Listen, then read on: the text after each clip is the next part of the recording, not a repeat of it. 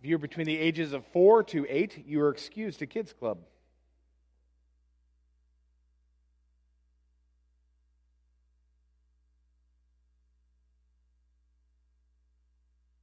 This morning we're continuing the book of 1 Peter, calling our teaching series Living in Hope. To give you some context for the book, which we've done every week, Peter addresses this letter to a group of people he calls the elect exiles a people chosen by God living in a country that is not their home. And this is true of us also.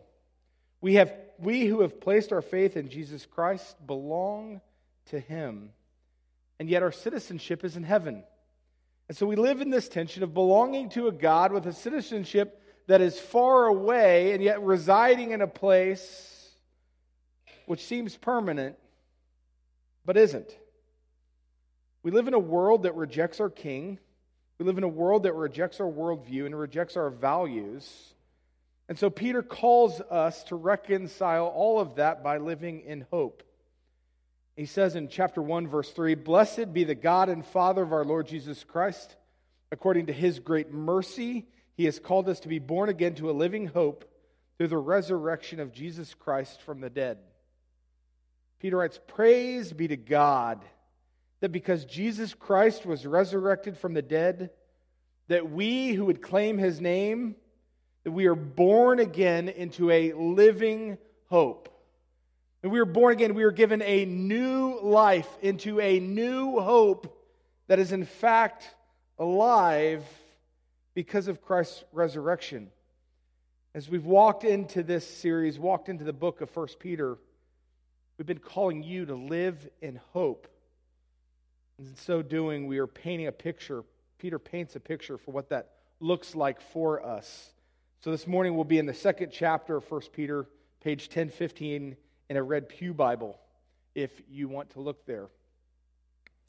If you haven't noticed, we've switched our bulletins again. Uh, we are back to the green ones. I want to point this out to you for a purpose. You may note on the front of it, it says, Building a community in Christ to reach a community for Christ.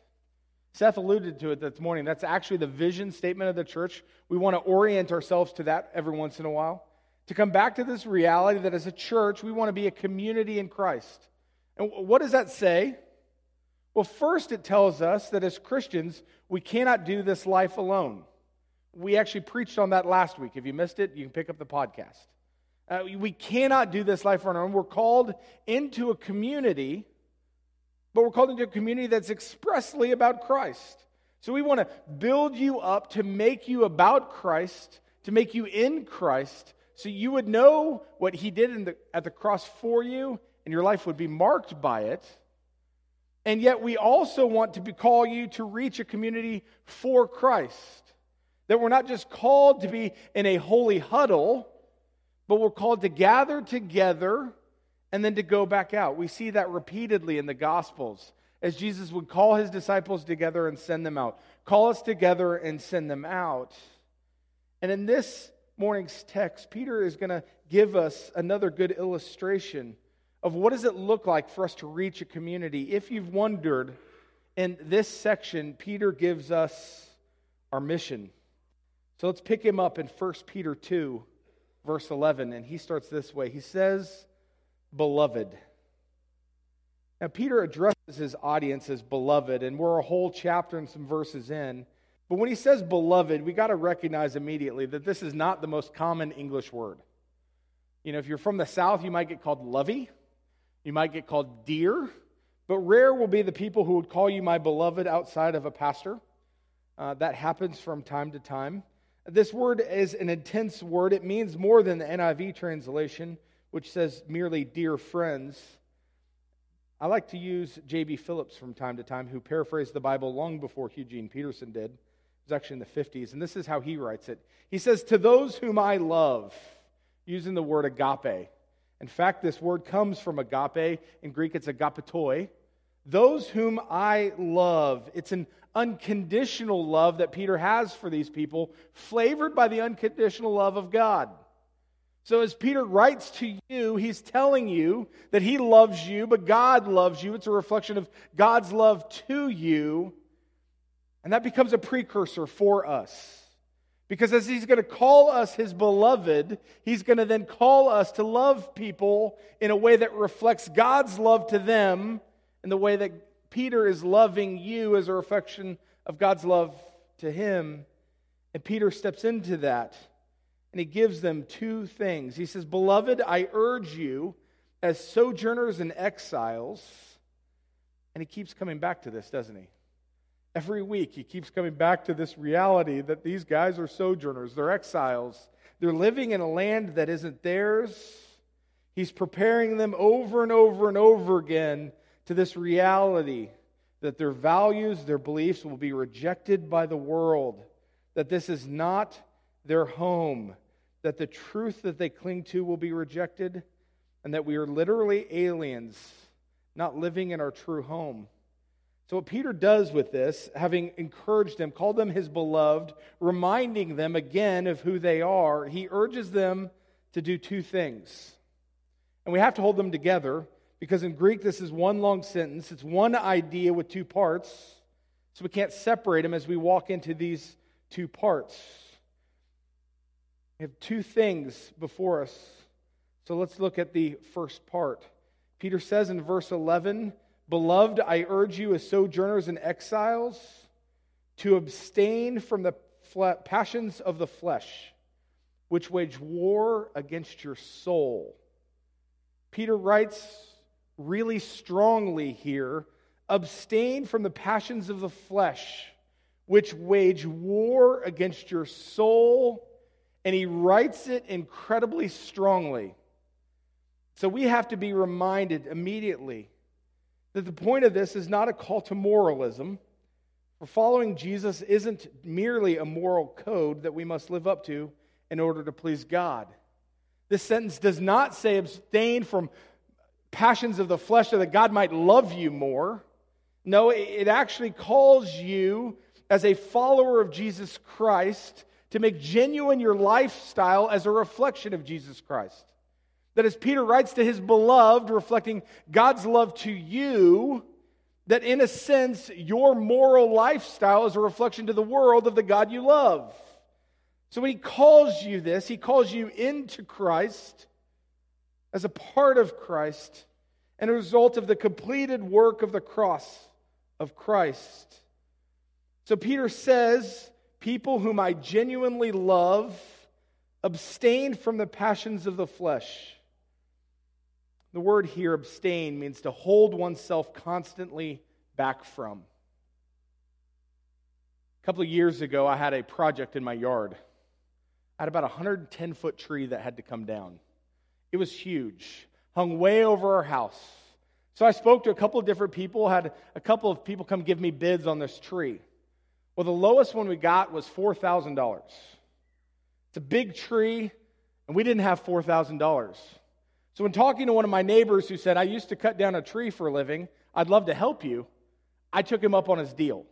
He charged me 200 Now, there's always a good argument of whether or not you should let a guy pay a guy $200 to cut a huge tree down in your backyard that's like 30 feet from your house. But we were poor and we trusted God and we went with it.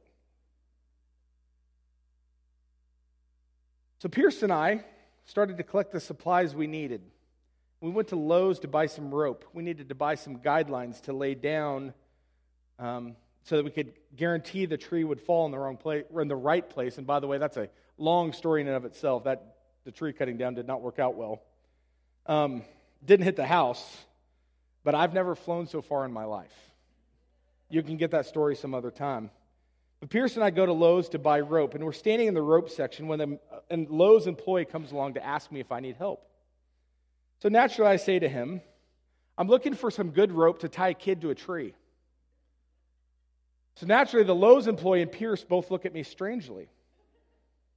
Tell the man, I said, listen, when you've got kids, you need to teach them how to obey, and you'll do anything to teach them how to obey. So I need to find a good rope to tie a kid to a tree. Well, he continued to look at me strangely. And of course, I was kidding, but the principle holds. Sometimes you do what you need to do to stop somebody from giving into sin. And sometimes that's you. Sometimes it's you.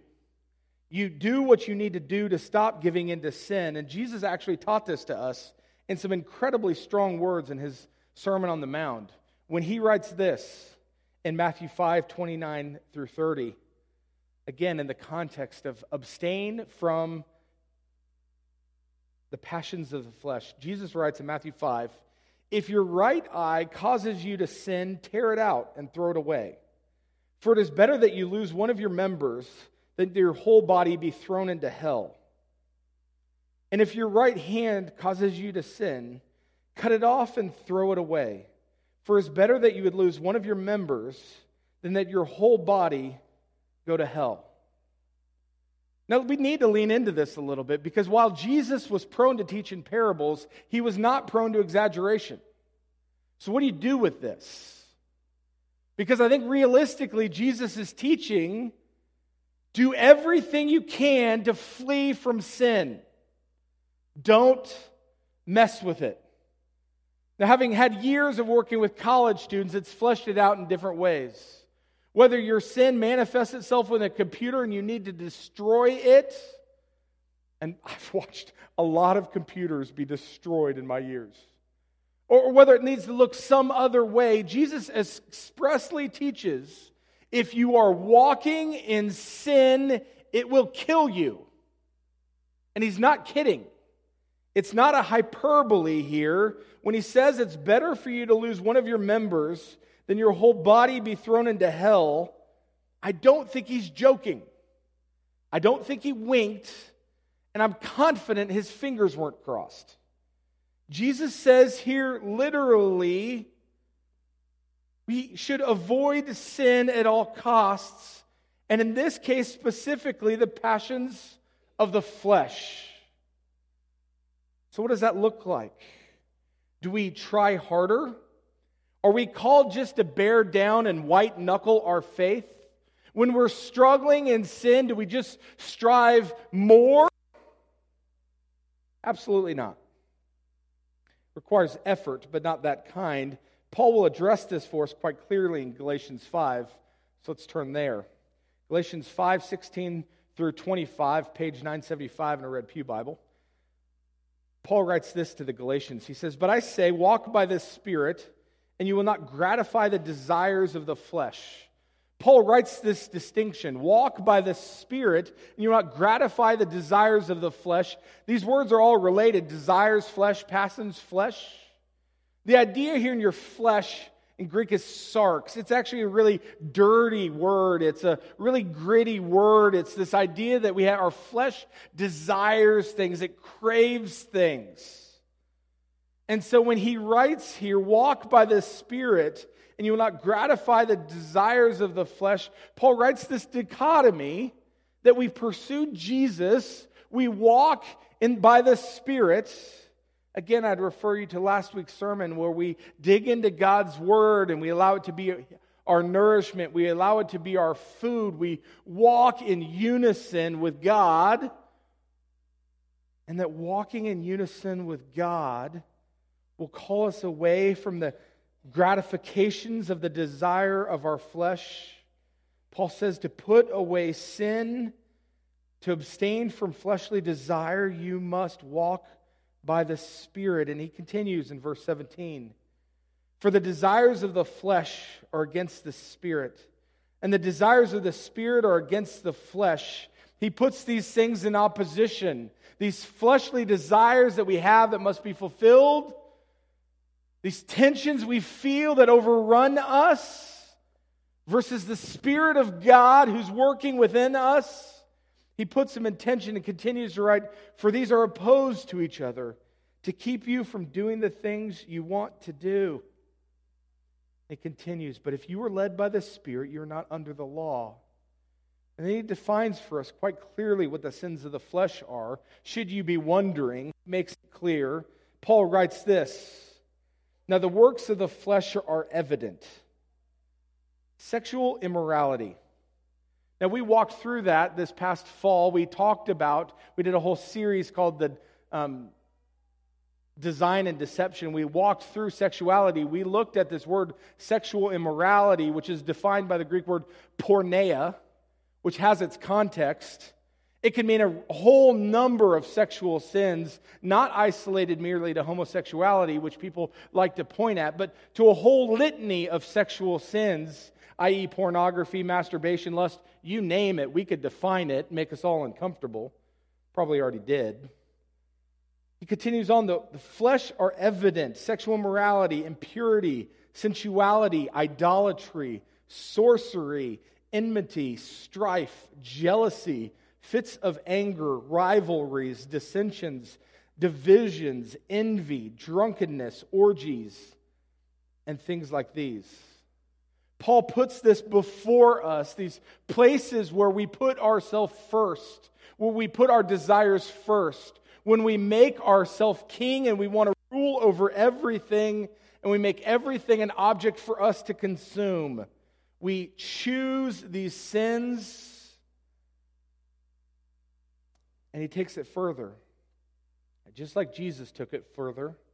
He says, I warn you, as I warned you before, that those who do these things will not inherit the kingdom of God. And he makes it strong. If you allow me to bring clarity to Paul's Galatians, bringing clarity to Peter's letter, we're now going to step into the book of Romans to to allow the Bible to continue to define itself. And this is what Paul writes in Romans, which will give us clarity in Galatians, which will bring us back to 1 Peter. See, it's pastoral fun at its best. Romans 8 5 says, For those who live according to the flesh set their minds on the things of the flesh. And here you see it, you see it played out that it's not the person who does these things, or it's not the person who does these things, it's the person who identifies with these things. Because if it was just merely a person who struggled with these things, make no mistake, we would all go to hell. There is not one of us innocent of anything on that list. We're all guilty of all of it if we're honest and willing to step into it. What Paul writes here in Romans, hints at in Galatians, and First Peter points to is that if you identify yourself with these things, Paul's word in Romans, if you set your mind on it, and he continues on, but those who live according to the Spirit set their minds on things of the Spirit. So, what will you be defined by? Becomes Paul's question in Romans. Will you be defined by your allegiance to Jesus Christ, or will you be defined by your desire and appetite for sin?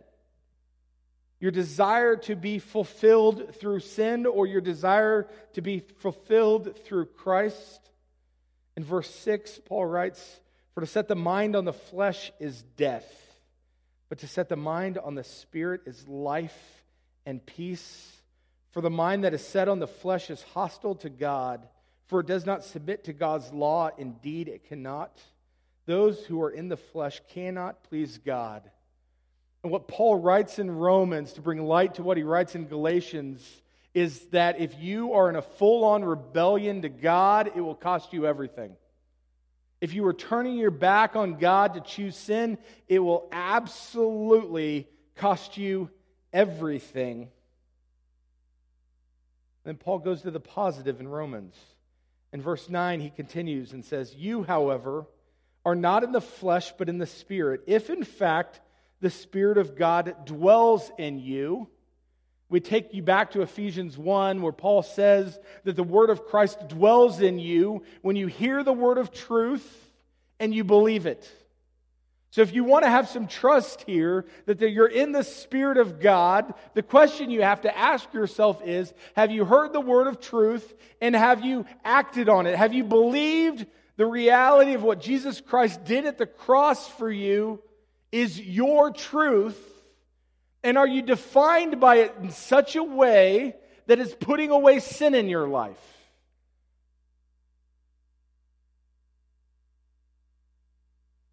He continues in the positive. If Christ is in you, although the body is dead because of sin, the spirit is life because of righteousness. For if you live according to the flesh, you will die. But if by the spirit you are put to death by the deeds of the body, you will live. For all those who are led by the Spirit of God are sons of God. And we'll push it back to Galatians, where Paul goes to the positive again, having put out the fruit of the flesh. Now he gives you the fruit of the Spirit. And He says, The fruit of the Spirit is love, joy, peace, patience, kindness, goodness, faithfulness, gentleness, self control. Against such things there is no law. A verse many of you probably learned as a child, but we have to actually live it out in our lives in Galatians, what Paul is writing to us is to say that you have, to, in our lives, there are two things that manifest itself sin, which leads to all kinds of our flesh ruling over us, or the spirit rolling over us, which leads to all kinds of fruit of love, joy, peace, patience, kindness, goodness, gentleness, and self control. That this comes out of us as a testimony to our willingness to submit ourselves to Jesus Christ, to let Him rule in our life it's why he continues in verse 24 to say, And those who belong to Christ Jesus have crucified the flesh with its passions and desires. If we live by the Spirit, let us also keep in step with the Spirit. So now let's put it all back together. In 1 Peter, when he tells you, My beloved, as sojourners and exiles, you must abstain from the passions of the flesh which wage war against your soul, Peter is telling you to choose God, to walk in a unique and humble and deep relationship with God the Father, that you might put back death, that you might put back sin. Does it call you to white knuckle your faith? No. It calls you to trust in the completed work of Jesus Christ and at the moment of temptation to turn to Him and to claim it as truth. To lean into God the Father. And what Peter's writing here for us is our ability to abstain from the passions of the flesh, which will wage war against our soul, gives us a legitimate testimony to Jesus Christ to our neighbor. What he's calling us in the midst of his letter in First Peter as he's walked us through this last section, which we talked about last week, of our calling towards being people who are in God's word and people who are in God's community. Now he's going to call us out to tell us how do we reach the community. And the first place he steps to is to say that we have to be morally legitimate people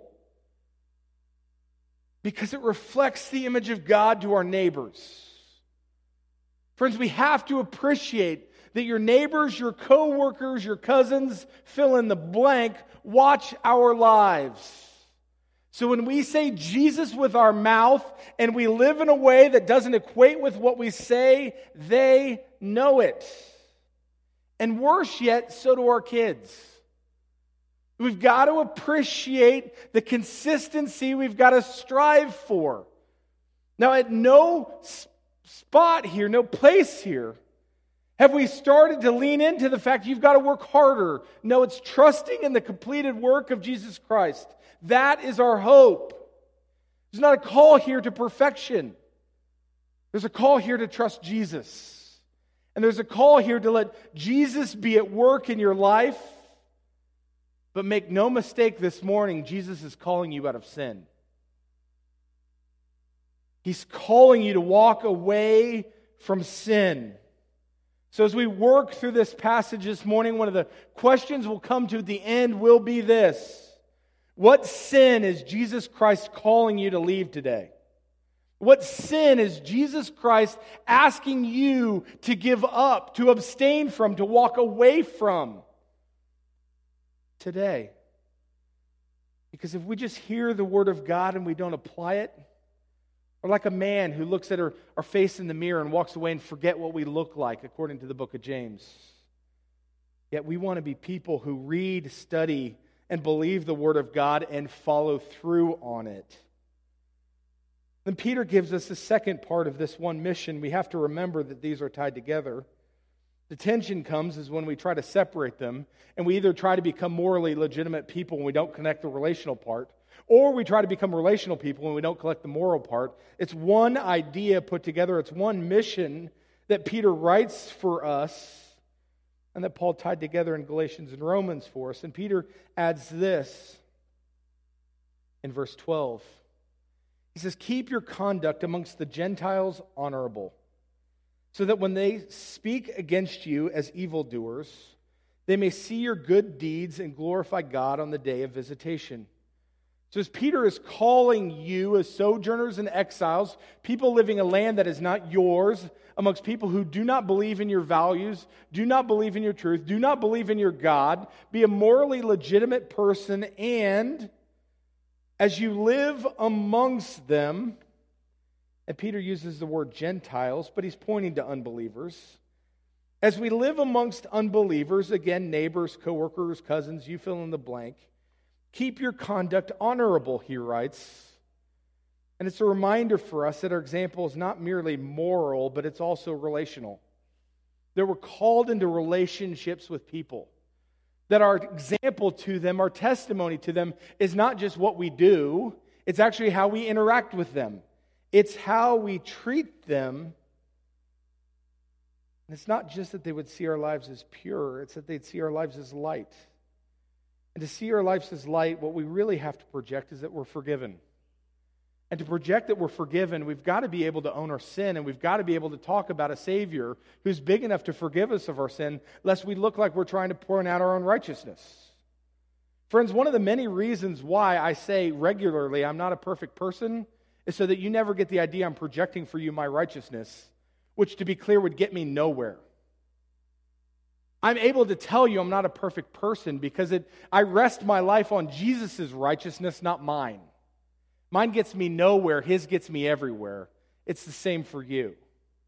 That we need to project to people that we are not righteous in of our own accord. We're righteous because Jesus imputed his righteousness into us at the cross. So we are a forgiven people. This doesn't call us to a perfect life, it does call us to a forgiven life. And so, as Peter says, live this life out in front of people, not only morally, but relationally, so that they would see our lives as light. And again, Jesus teaches this to us in the Sermon on the Mount in Matthew 5, Mount. Sermon on the Mount. Know the difference. Matthew 5, he writes, in the same way, let your light shine before others, so that they may see your good works and give glory to your Father who is in heaven. Jesus says, Let your light shine before, what does it say? Others. Let your light shine before others. So I'm all for you praying in a closet, but if your closet is the only place in your house or in your neighborhood where there's light, it's a problem. Live out your light before others so that your neighbors, your coworkers, your cousins, fill in the blank, experience your light. Peter calls this good deeds. Jesus calls it good works. But you get the idea. We love our neighbors. We serve our neighbors. We engage them whether that looks like us borrowing a shovel, an egg, or a stapler. We love them, and we do it in a way that brings glory to God. Let me illustrate it for you like this. When we moved into our house in Moorhead, I immediately started to making a map of all my neighbors because I wanted to remember their names. Now, problematically, I lost the map. So I've had to go back and re ask several people what their names are. And there's one guy, I still can't remember his name, and I feel like a moron every time I run into him. So that's my note to remind myself. But one of our next door neighbors is a guy named Steve. He lives next to me. And Steve and I have had a couple of spiritual conversations, but I want to tell you about my relationship with Steve. I don't know where he is with Jesus. But what I do know this is that Steve loves me. And I know that because most of the time during the summer, I come home and my front yard is mowed, and I don't know why. And I'll notice and I'll say, Steve, Steve, did you mow my front yard? And Steve will say, Well, I was mowing mine. It wasn't hard to mow yours. See, I've never had that thought in my life. See, you thought this story was going to be about me. Steve loves me in the most unique way. I have never, when mowing my lawn, thought, well, I should just keep going. I've already got it started. It's already got gas. I've already got bags out. This makes sense to me. At no point have I thought about loving Steve that way. Steve humbles me in service. One of the tensions I've got in my life is how do I love Steve, who clearly has a higher relational goal with me than I have with him? How do I love Steve in a way that serves him and honors him when dude's mowing my yard? I'm not calling you to mow your neighbor's yard, but maybe you should. Or maybe it's taking cupcakes or a cake, or maybe it's baking. I don't know what your gifts are, but that people around us, as Peter writes this and makes it so clear to us, the people around us who don't agree with us, who don't believe in our God, who don't believe in our truth, that don't believe in our morals and values, that these are the people we live our light out in front of, that they watch us live and we serve them. And that's what Peter's talking about when he writes here. And Jesus again teaches us, quoting him from a parable in Matthew 25, when Jesus says, Truly I say to you, as you did it to one of the least of my brothers, you did it to me.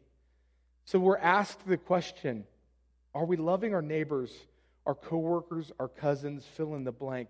Are we loving them like Jesus? because that's the testimony we're called to. That's the testimony we're called to. And when in John 15, Jesus calls his disciples, John 13, not to love, not the golden rule, love others as you'd have them love you, but to love others as I have loved them. It's where Jesus escalates it to a whole new level. Don't love people in a way you want them to love you. Love them in the way that Jesus loves them. And friends, in this context, Jesus is going to use you as his hands and feet. He's going to use you as the arms to hug the hurting, broken person in your neighborhood. This is Jesus using us that we might be Christ to our neighbors.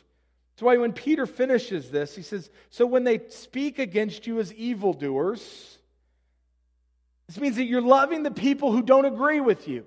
When they speak against you as evildoers, that these people might look at you and say they're short minded, they don't believe in the truth, how close minded they are, how narrow they are when they speak against you.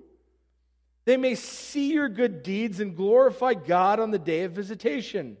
What Peter writes here is that as we look to love our neighbors, we'd be not only morally legitimate, but we'd have some relational integrity to love and serve them. That though they don't agree with us, we love them in such a way that when God visits them, they'll glorify God for you. Now, think about that. Think about that, that when God visits one of your neighbors, whether that's when they meet him for the first time and they come into salvation or they move into glory and face him as judge, that part of their testimony would be you. That's the calling here that you would be part of their testimony. We used to tell our college students in Memphis that you are the only person in the world that uniquely knows everyone you know. A really crafty statement. But it testifies to the fact that you have no idea how many people that you're around on a regular basis where you are the evangelical believer they know where you are the person who knows Jesus Christ, where you are the person whose life is marked with the death and resurrection of Jesus, where you are the person who can preach not their own righteousness, but the forgiveness of Christ, so that they might know that they could love a God who would forgive them and not just demand of them. Peter writes that they would see your good deeds and glorify God. Friends, Peter calls us here.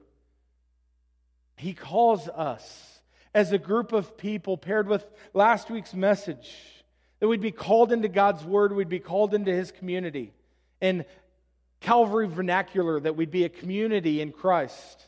And in Calvary vernacular, that would be a community in Christ to reach a community for Christ. That we would lead a lifestyle that engages people, that loves them, and there's a moral and a relational component there. And what Peter says here, in effect, is this give it to you in a pithy statement live a holy life that reflects Jesus. Treat people like Jesus. And even when they abuse you, Love them like Jesus. Be a light in the world. Peter calls us, the Bible calls us, Jesus calls us to lead a lifestyle that is radically different from the surrounding culture, that would be defined by moral legitimacy and relational integrity, that as people look at us, they would see Christ both morally and relationally. Closing, I want to read you 1 Peter 2 11 and 12. But I want to read it to you from the message, Eugene Peterson's paraphrase, because he does make it in everyday terminology. You'll hear it the way he wrote it. Let me read it to you. Friends, this world is not your home, so don't make yourselves cozy in it. Don't indulge your ego at the expense of your soul. Live an exemplary life among the natives so that your actions will refute their prejudices. Then they'll be won over to God's side and be there to join in the celebration when He arrives. Friends, as we walk through 1 Peter 2 11 and 12, there are two questions you've got to ask yourself to fulfill this message. Mission one, is there a sin that God's calling you to give up today? And two, are there people in your life that God's calling you towards? Is there a neighbor? Is there a coworker? Is there a cousin? Is there a fill in the blank that God would call you very specifically and very practically to begin loving? Let me pray for us. Father, we are so thankful for your son Jesus, and we're thankful for his completed work at the cross.